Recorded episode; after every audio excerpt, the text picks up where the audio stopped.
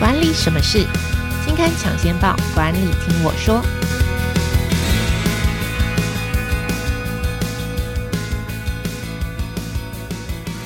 Hello，朋友们，大家好，我是经理人月刊的资深主编邵贝萱，我是贝萱。欢迎收听经理人 Podcast 管理什么事单元。好，这个单元每个月会跟听众朋友导读跟分享当期杂志的封面故事或特别企划。那会请编辑团队来跟我们聊聊专题制作背后的故事。今天要跟大家谈的题目呢，叫做适应力，是经理人月刊九月号特别企划。那来跟我们聊聊的是经理人月刊的资深采访编辑吴美心。来，先请美心跟大家打个招呼。听众朋友们，大家好，贝萱好。好，那在进入今天主题之前，我还是先来工商一下。经理人月刊有一个影音学习平台，叫做新书快读，每个月会用影音说书的方式跟大家导读介绍两本好书。那新书快读最近推出了学习季的活动，除了为你影音说书全年无限看之外，再加码四堂职场必学的线上课，任你选，把复杂的知识变得好懂好吸收，随学即用。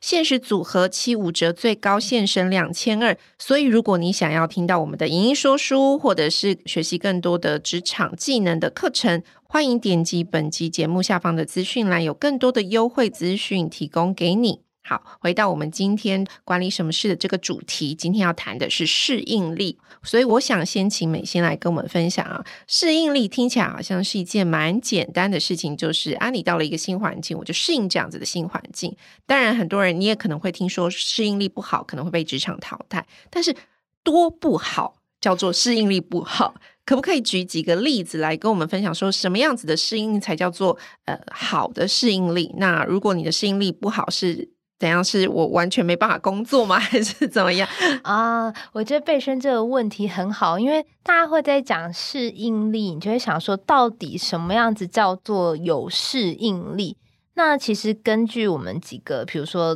嗯、研究调查机构，像麦肯锡啊，或是安永的调查机构，他们会认为适应力就是当你遇到一个改变的时候呢，你除了能够想出应变的方法，你还能够从中学习成长。所以它比较算是一个积极一点的成长，或是积极一点的作为，就是当你面对一个改变，你除了就是适应它之外，你还能够想出一个更好的工作方法，或者更好的流程，或者是你在心态上面其实已经调试得非常的顺畅，你不会觉得就是呃有种怀才不遇啊，或者是很郁闷的这种感觉。那这个大概就是你在这个环境当中还蛮如鱼得水的一个象征呢。那通常适应力不好，我觉得如果是听众朋友们可能会感受还蛮明显的，就是你在这个环境当中，你会很自然就有一种我觉得格格不入，或者是诶，我怎么讲话好像大家都听不太懂，或者是我觉得我跟这个公司或是这一群人的关系很疏离。通常这种你会有这种感受，就是因为这种感受都是很主观的，所以我也很难定义说到底多少刻度才叫做你适应力不好。可是通常有这种感受的一些象征。都是代表你可能还在跟这个环境，你还在想办法跟他怎么相处的一个现状。那通常呢，就是在一些临床医学临床上面的表征，可能如果你真的适应力到很不良，它可能会反映在你的情绪上面。譬如说，你可能会很焦虑。譬如说，我们今天如果要有一个很重大的报告嘛，我们可能要去跟评审报告，还是跟主管报告，可能前一天会很焦虑、很紧张。这也是因为你面对到一个新环境，你可能要去重新适应你的报告方法、你的说话方式。这也是一种，就是你还在适应这个环境的象征，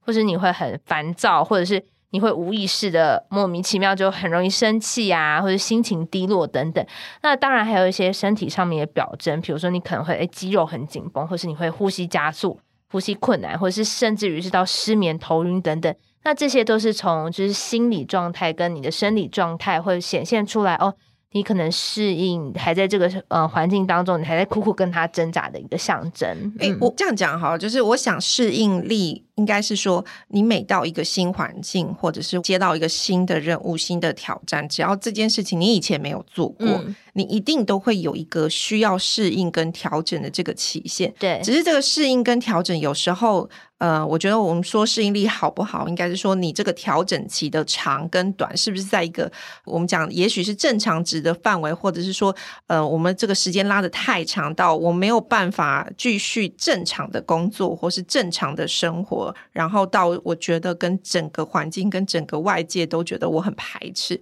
我觉得这个是对我来说可能会比较是想象中我觉得适应力不良的状况。对，其实贝轩说的也也是没有错，就是比如说像我们进入到一个公司，它可能会有一个试用期三个月嘛。那大概我们到一个新的环境当中，也许三个月差不多会是一个正常值。可是如果你到了一年，可能你还觉得很辛苦的话，那可能可以想一下。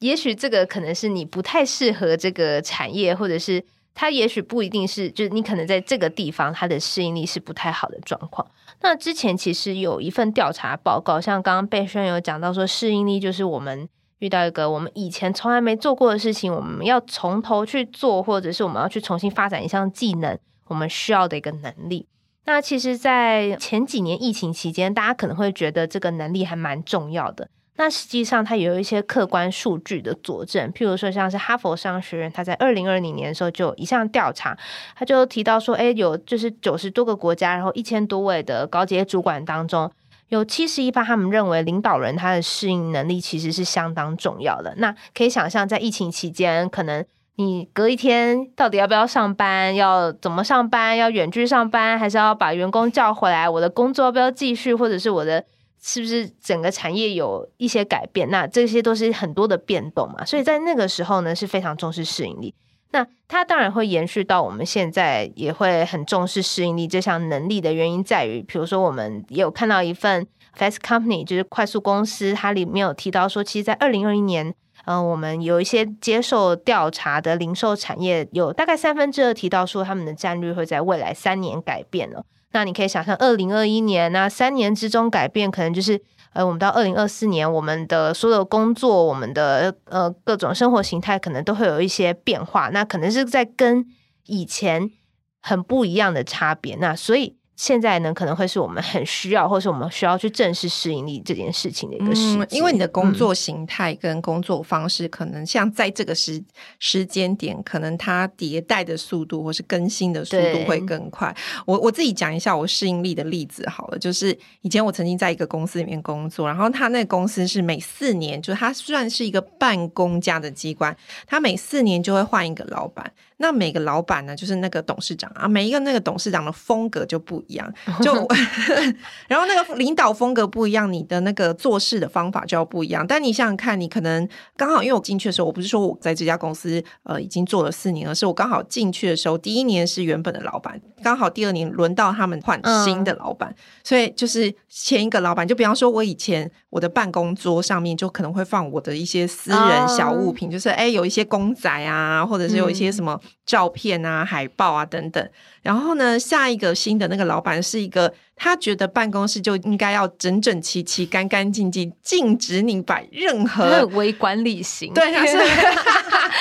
就这一种，然后我心里想说：天，我内心的 OS 说，你也管太多了吧？我只要把工作做好，你为什么要管我办公桌上面到底放了什么？就是碍到你了吗？你平常又不会，就是因为我们楼层不一样，就董事长办公，你都平常都在你的董事长办公室里面，就是做你的事情，跟我们就是，而且我那时候是上的是夜班，你平常到底什么？就内心，因为那时候你很年轻嘛，二十几岁，我想说，这公司，这公司还可以待吗？所以你后来愤而离职？不是，当然不是因为他。他管就是我的办公桌上面要摆什么离职，但是我内心就是有一番挣扎，然后每天都在碎碎念，就是你知道我每天下班之前就是要赶赶快把，就是我知道董事长来上班了，或者董事长今天会进办公室，我就要赶快把那些公仔跟那个那个海报什么全部都收进去我的那个哦，他要下来视察了，我就要赶快 到这个程度，然后内心边收拾的时候是会边内心在骂脏话，就讲好吗？就是会讲说，哎，怎么会有这样？但是。我们其他的就是同事做比较久，他就说：“哎，不过就是把东西收一收。Oh. 下一个董事长来的时候，他又换了不同的领导风格，所以他已经很习惯了。他说这就是领导风格，你做的事情并没有改变。我说哦，OK，就是也有这种处理事情的方法。那这次我们的计划教大家如何培养，这就听起来适应力，就是面对新的挑战、新的环境的时候，应该要呃怎么样去适应这个新任务或者新环境。那呃，其实这个。这个想必是可以培养，所以我们这次的特别计划也是在教大家如何培养自己的适应力。那我们这次要如何从哪些方面来教大家培养自己的适应力呢？嗯，我觉得适应力有刚刚贝萱说好像是可以培养嘛，但我们一定会觉得，哎，好像有一些人就是天生就是到某个地方，他就是很会适应新的环境，或是很会察言观色。就像贝萱刚刚说，你的前辈可能就觉得、根本就没什么差，他可能就马上就能够适应不同的领导风格。那其实有一些人会觉得，这个到底是一个天生的特质，还是还是我们后天可以培养？那我们之前在就是华盛顿邮报当中呢，有提到，反正里面有个教授，他就说，你可以去想一下啊，其实我们如果三年之前的办公环境或者办公方式跟现在相比，你就会发现其实差异非常大的。那他用这个例子呢，去佐证说，其实每个人都是有适应的能力。那这个能力其实也可以透过后天培养。那比如说像是安永会计师事务所，他就把适应力呢定义成。五种能力，或是你可以应用在五种情境上面。其中几个就是，比如说，当我们遇到新的事情的时候，我们能不能够主动的学习？那他把它称之为这个是一个学习的适应力。然后，以及当事情不如预期的时候，就是呃，你有没有别的新的做法？那这个是称之为我们反应的适应能力。然后第三个呢，是我们能不能够去观察到别人的感受跟观点，然后去调整自己的做法，让事情更顺利的进行。那这个是称为我们的社会适应力。然后再来是我们有没有一些创新的思维去解决问题的办法。那这个称为就是创意适应力。然后最后呢，就是你能不能够找到自己生活的步调，这个是我们所谓的生活适应力。那简单来说，听起来我们如果把适应力总结起来，就是。你不能够只用一套方法去面对可能一百种情境，这应该是他最重要的精神。就是今天我们一百种情境，我们可能就要有一百种应对不同情境的方式。那我们也可以想象，我们这次在讨论视觉的时候，大家就会想说，适应力到底要怎么用视觉去表现？就是有些人会觉得它像水，但有些人觉得它是一种各种变化的物体。所以，如果我们用视觉想象，你就可以知道说，哦，其实如果我们做这些事情，或是我们想要培养自己的适应力的话，大概也可以从这些方向去培养。那具体来说，我觉得它很难有一套就是 SOP 教你怎么样子去培养自己的适应力，因为它真的是有一点是软性的心态。那我们从刚刚那几个面向可以抽取几个呃能力出来，比如说像是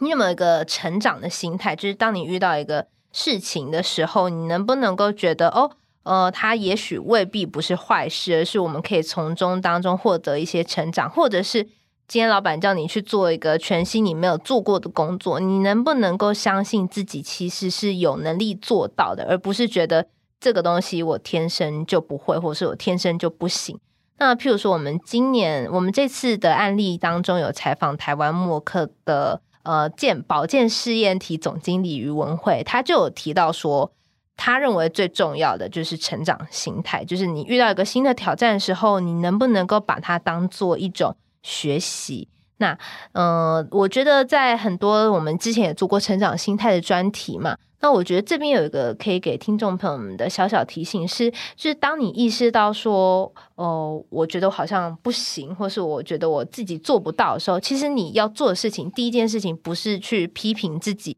为什么又有这种想法，为什么我不会就是乐于迎接挑战。第一个其实并不是要批评自己，而是你先察觉到自己哦。我又有这种心态冒出来，觉得我没有能力，我做不到，或是遇到失败，或是我这个提案呃被拒绝的时候，我就觉得我自己很差劲。我们应该是第一件事情，先意识到这件事情，然后也接受他会有这种心态，因为其实这种心态它是保护你可以免于一再尝试然后挫败的一种保护机制。所以你先接受它之后，然后我们再去想说哦。我们可不可以帮我们的，也许是这种心态，觉得自己很失败、很不配的这种心态，取个名字，然后告诉他说：“哦，嗯，我知道我现在发生了这样的状态，可是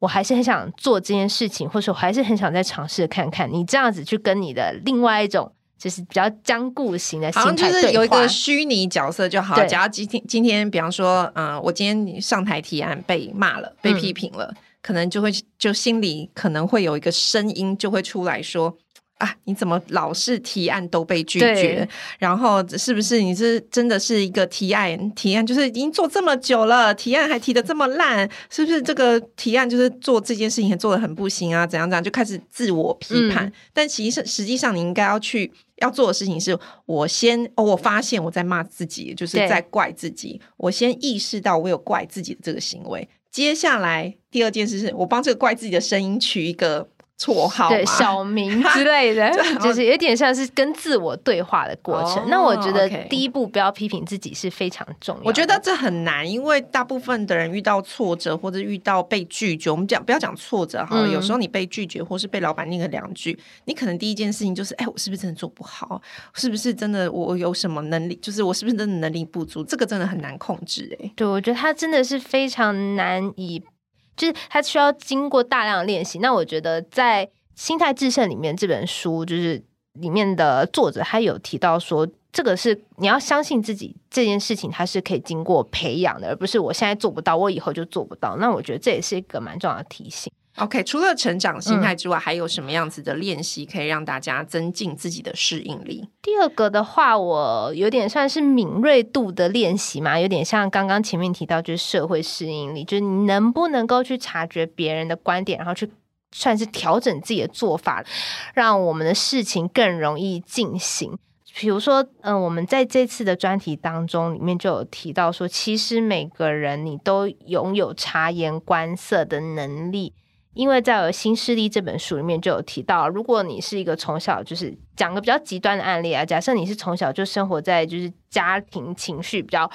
变化无常的家庭当中，好了，那你可能长大之后你会很容易察觉别人的情绪的变化，所以你其实对于环境的敏锐度都是高的。所以他用这个例子去讲说，其实小朋友都是有这样的能力，所以。他一个提醒是，当我们想要培养这方面能力的时候，其实第一个是我们要打开自己的开关，就是你不要关在自己的小世界里，而是去多多观察你生活周遭的微小的线索。譬如说，别人现在的表情怎么样？诶，他有没有认真在听你讲话？他的眼神是怎么样？或者是他今天整个人的感觉？比如说他的嗯，他的什么气味啊，或是他的表情啊，或者是他的嗯走路的方式等等，你可以从这些微小细索线索。当中去收集到他可能现在的状态是怎么样的一个讯息。那第二个的话是，其实他有提到说，我们在适应新环境当中，其实环境通常都是人际关系会让我们觉得比较格格不入嘛。那他就提到说，我们其实可以去分辨我们的，其实我们在建立人际关系，就是我们在沟通的时候，通常会传达两个讯息，一个讯息就是内容上面的讯息，另外一个就是关系上面的讯息。那尤其是关系上面讯息，你要特别留意。譬如说，我今天跟贝轩说：“哎、欸，贝轩，你你什么东西可不可以今天赶快交给我？”那贝轩就是你内容上虽然只是传达了你要把东西交给我的讯息，可是其实在关系上面，对于贝轩来说，就会觉得：“哎、”你是不是在叫我某件事情？你是不是觉得你的地位比我好高？你在命令我，对，你在命令我。Oh. 可是其实大部分一个比较好的或者顺畅的人际关系，可能会是比较希望是平等互助。尤其你们如果是同事关系，而不是一个主管对于下属关系的时候，你就可以去留意到说我们的关系讯息可以表达。你就可以说：“哎，贝轩，今天有什么东西要交？那如果有什么困难的话。”就是你可以跟我说，我可以帮助你，或是我可以就是就是我们也可以沟通协调一下，就是用这种方式会去让事情比较顺利的进行。这个是在我们人际关系的呃适应方式，我们要注意到我们的在表达的时候，除了内容上面传达到位以外。其实对于关系的建立也很重要。好，一个就是心态上面的改变，一个是表达方，就是外显行为上面的改变。就是你可能在心态跟行为都要有一些调整。嗯、那也许你在面对新环境、新任务的时候，会执行起来比较顺畅。是我我非常喜欢这一次美心做的这个呃适应力的这个企划里面，其中有一篇啊，它的标题就叫“先说好再去找答案”。因为这个也是我大概工作了蛮久以后才得到的这个体悟，就是以前当老板。或是我的主管，他发布一项任务的时候，是我觉得很困难达到，或者说我觉得不合理。我可能一开始对我来说，我可能也不会直接说不，但是我会找尽各种理由，我就说，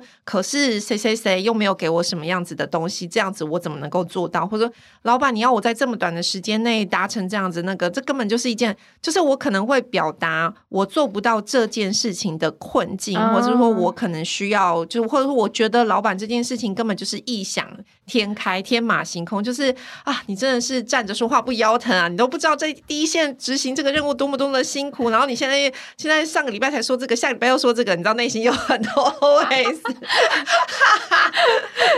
但是我后来发现，就是也是看到书里面在讲说，有时候其实你不见得说老板交办的任务，但我们能够尽量做好是最好。但有时候其实是在心态上，如果你一开始就表达了你拒绝的心态，其实久而久之，你的主管或是你的同事，我们不要说老板也好，你的主管或你同事就觉得你这个人很难搞。那我以后什么事情都不要跟你说好，我不要跟你沟通，我也不要跟你那个，反正这件事情，或者说我可能就会换一种比较强硬的手法，因为我找你做什么事情，最后都是 no 不可以。那我以后都不要跟你沟通了，嗯、就是它会造成你的人际上面的，或者是说也许升迁上面的一些困扰。但这个是我后面很后面才提过，就是说，其实有时候你是可以，即使你觉得那个任务很刁难，或是对你来说很困难，那也许你不用第一个时间就马上拒绝。我们不一定要说。第一时间马上说 yes，但是我们不要第一个时间说拒绝，说不好，嗯嗯嗯、就觉得说他不可能做到，而是想一想说 OK，好，我来想想怎么达成。也许现阶段这个工作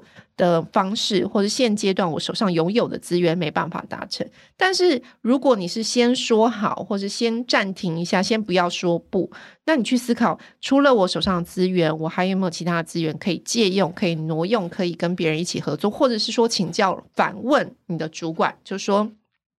我觉得对我来说有点困难。可是如果是你，你会怎么做？嗯，或者是说，那嗯，我现在有的资源就是如实的报告，请我现在有的资源是这个，那你想要的是这个，那我要怎么达到？就我学会了一招叫做用反问的方式，因为他他交给我这个任务，他跟我讲这件事情，他一定是觉得说。你可以做到吗？那他的想象，我觉得是更进一步的去确认说他的想象为什么他觉得我可以做到？那他一定有觉得我可以做到的方法。嗯，所以当你觉得不行，可是老板觉得你可以的时候，那他一定是看到了某种你可以觉得的方法。嗯，所以我后来学到说。哦，我觉得先说好再找答案这件事情有有说到我的共鸣，然后而且我觉得这其实到最后像刚刚美心讲的成长心态，我觉得在职场上到最后就是这个适应力，其实说的都是一种心态上的转变。对对，我觉得这个是蛮重要的。对，我觉得刚刚贝轩讲的这个案例，因为我们之前呃不知道听众朋友们有没有听到我们之前采访美国运通旅游暨休闲服务生活休闲服务部副总裁吴伯良的采访。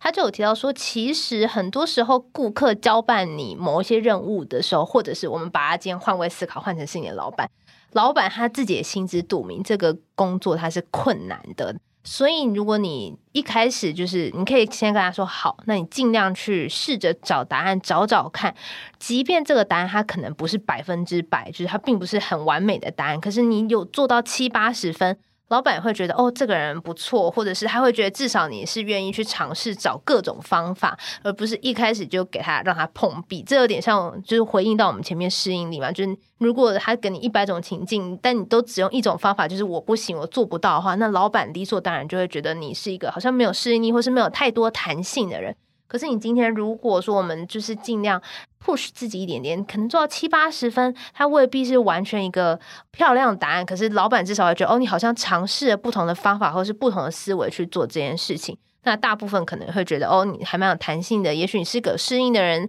那或者是他也会之后在升迁或者是在签订单的时候，还会多想到你一些些。那我觉得就是吴伯良副总裁，他在这本书里面，他其实有提到。一些很重要的概念，就是有时候，嗯，你真的做不到，其实也没有太大关系，因为他看到你很用心在做这件事情，他们其实是会为了你的用心而感动的。那我们在这一次的专题当中也有用到一本书，叫做《让少变成巧》，他也有提到说，就是我们经常会陷入某种思维，就是譬如说，老板今天要我让这个活动多一百人参加，我们就觉得好像一定要多办一些行销预算，才有办法做到这件事情嘛。那可是，其实事实上，在组织当中，绝对是不太可能，就是你要完成某一件事情，就会有等比例的资源会提供给你。所以这时候其实是转换心态，就是你要去想这个活动，这个活动你想要达成目的是什么？那它到底还有没有其他手段是可以去达成同样的目标的？那书中呢，把它称之为是资源追逐者跟延展资源者。就是资源追逐者，就有点像是，如果你今天要在墙壁上面钉一个钉子好了，那追逐资源的人呢，可能就会觉得，那我一定要一把锤子。可是如果你今天是延展资源者的心态，就是你可以去用目的去想，或者是你可以尽量用你手边所有的工具，尽量把它价值极大化的话，你就会知道说，哦，其实我要钉一个钉子，它未必要用锤子，我可能一颗大石头也可以，或是我家里比较坚硬的，比如说我可以用桌角去撞啊，或者是我可以用。比较重的东西，其实我就是可以把钉子钉进墙壁里，我未必需要一个真的的锤子才能够做到这件事情。所以我觉得这个是，嗯，我在读这本书或是做这本专题当中一个很重要的启发，就是我们经常会认为我们要做某件事情，必然等同于要很等比例的资源，但是其实在我们自己现有的资源当中，会不会有很多是我们还没有发挥到真正效益的？其实我们可以去盘点这些资源，也许它就可以达到，嗯，老板。或是上面所交办你的任务的目的。OK，好，嗯、那这次的采访的这个对象里面有一个是台湾虎航，我也读到他们的故事，我蛮感人的，因为其实他们大家都知道，前两年因为疫情，大家都被关在国内出不去，然后。国外的人也进不来，那这个时候，尤其他们又是廉价航空，所以更吃这个旅客的这个流动，就是来往跟订单。那在这个情况下，这个现实条件是不可能更改，就是疫情，你知道它可能有尽头，但是尽头是什么时候你不知道。当你遇到这样子的情况的时候，你要怎么办？你也不可能就是坐在那边什么事都不做。所以我觉得他们的做法，我们请美心来跟大家分享好了。嗯。台湾虎航其实它的做法，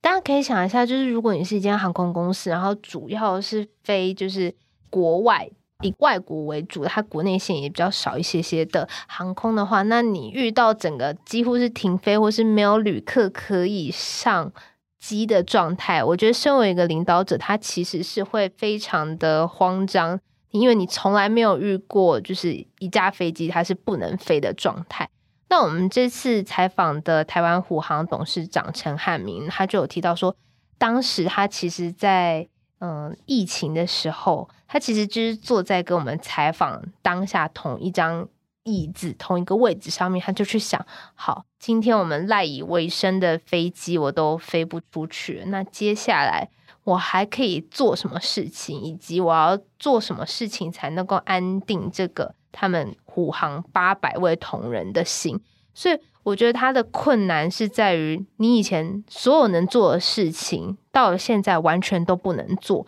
那它里面有一句话形容，就是说，他就有点，他当下的情境有点像是是一只老虎嘛，那你四肢都被绑住了，那但是你还是得带着同仁们往前走。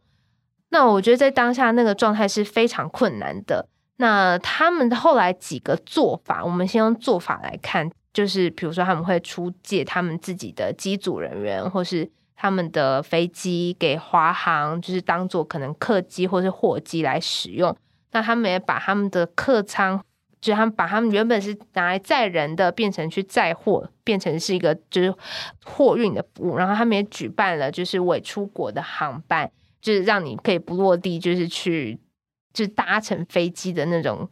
体验，那这些做法，我觉得就是很多航空公司都有做。可是，如果你去想象一个领导者的心境，他会发现他其实是非常困难。他就有说，他其实他认为他最大的学习在于，嗯，你要知道自己什么时候该放软手段，自己什么时候该挺身而出。譬如说，在疫情期间，营收就是会。势必会腰斩，甚至归零。那他想象就是，我在这段期间我做的怎么样，其实不会有人怪我，因为大家都知道这是一个很艰难的环境。最糟糕就这样子了嘛，对，就是零的嘛，还能怎么个糟糕法？同业全部都是，大家也都一样，也都很起跑线，就是对你，你营收再高也是零，营收普普也是零，都、嗯、都是了。对，就是他。那如果你在这时候落跑的话。就是其实对你没有什么太好的名声，可是如果你只要能够做出一点点差别，甚至于只要是撑过这几个年头的难关，大家就会觉得你是一个很棒的领导者。所以他有点像是反向的去思考，就是我在一个最艰难的时刻，阿 Q 精神，对。就是你在就是最艰难的时刻，如果你能够成为那个带领大家度过难关的人，那你就会成为这个组织当中他们觉得你是一个很棒的领导者。那另外一个话是，我觉得他有遇到呃几个挑战，是他们其实在当时在飞机上面有想要卖咸酥鸡。那大家都知道，在飞机上面很少会卖这种炸物嘛，因为一般都是加热食品，而且机组人也会怕说，就我一点咸酥鸡，所有人都跟着点。然后他有说，他们那时候就是他有观察到，也许卖咸酥鸡可能是可以一个促进他们商机的机会，可是机主人一定都说 no，就是没有办法，所以他就把大家找来，就是请大家试吃咸酥鸡，然后去讲说我没有办法做到这件事情，然后大家一开始都会说不行，可是他就是把。咸酥鸡的每个品项一一挑出来去问说：“这个真的没办法做吗？那我们还是可以换个方法做呢？”就是最后呢，还是把咸酥鸡端上来。所以，所以如果你订到虎航，你坐到虎航，你是在可以飞机上吃到咸酥鸡的。对对，就是我觉得它一个很有趣的提醒，也是就是我们遇到一件很困难，或是我们从前都没做过的事情，直觉就觉得不可能。可是如果你把它拆成一个更小的部分来看，你就会知道说。这些不可能当中，其实有一些地方还是我们可以着力的部分，就是它还是有我们可以着力跟呃尝试施力的地方。那另外一个的话是，其实，在虎航在疫情期间，就是董事长他们有提到说，他们想要就是推出比较豪华的米其林餐厅，但是因为虎航以前可能我们点一杯饮料，他就直接给你送上一杯，他们并没有像是什么华航啊或者长荣这种，他们有很完整的高脚杯等等。他们那时候就还是得沦落到去跟华航，就他们母公司去借香槟跟高脚杯，就要打电话去。我就听到这个，我觉得非常惊讶。就是我想说，一个董事长打电话去给别人借这种东西，欸，不够。对，就是你可能大家会觉得这是一件小事情，可是如果以董事长身份来讲，如果是我，我会觉得这件事情我开不了口，因为太小了。可是那董事长就觉得，就是我该服软的时候，因为大环境就是这样的状态，我该服软的时候，你就是应该要服软，你姿态就是要试着学着去放低，你不要觉得还自己还是很领导者、很威风。所以他给我们的一个启发，或是给我们的一个结论，就是当你需要组织需要你的时候，其实你就是要站出来。可是当你需要服软，组织需要资源、需要靠你的时候，你还是必须得试着服软，就是。你要有很多种姿态去带领组织面对不同的情境。OK，好，我们这是讲适应力。我我最后也想要问问美心，就是你自己本人 在目前为止遇过，就是你真的需要花很长的时间适应的环境也好、状况也好、任务也好，到现在还印象深刻的。我觉得好像是我就是以前求学的时候有到德国交换过，然后那个真的是以前你知道在台湾，至少你再怎么不是就是。你再怎么样不适应那个环境，起码都还知道说哦，我我可以去哪里买到什么东西，或者是我可以就是跟别人正常沟通嘛。可是因为我那时候去的是一个德国比较算是呃乡下的学校，所以在那边英文也不通，然后我也不会讲德语。然后我就记得我第一天去的时候，这真的是刮大风下大雨，完全没有夸张，因为那时候大概是他们的。冬冬天的末末端这样，然后我就记得我到那边，然后我想要买吹风机，然后因为德国非常的大，然后就我又就我就走了非常非常远，可走一两公里，就是总算找到一间杂货店。下面杂货店不像台湾，就是有二十四小时，或者是就是晚上到七八点没有，他们大概可能六点之后就会关门。然后我就走很远，然后去到那边呢，我就问他们说：“你们有没有吹风机？”他们完全听不懂，然后我就就是我就比一个就我要吹头发的手势，然后他们就指了一旁就是一堆雨伞跟我说，然后我心里想说，我只是想要一个吹风机，怎么这么困难？然后我就是因为我要赶在就是他们下就是下班之前赶快去买到，所以然后我就跑跑跑跑，就跑到真的是整个是大斜对角的超市去，就想要买吹风机，结果发现他们真的是完全没有我们这么便利，就是。你要到比较专门的或是大一点的超商，你才有办法买到吹风机。所以我那天真的是就是淋湿着头发睡觉，然后就是非常的内心觉得天哪，弱小无助。对，买个吹风机怎么会变成人生这么困难的事情？然后非常可怜。然后那天我就记得我也买不到那种床单啊，因为他们要到就是比较郊区，像什么一住多乡下，就 是真的是有点乡下的地方，就是还有到那种比较。再远一点，IKEA 嘛。然后我原本以为就是像台湾那种很多地方可能都会有卖一些毯子什么，没有，他们就是完全没有卖。然后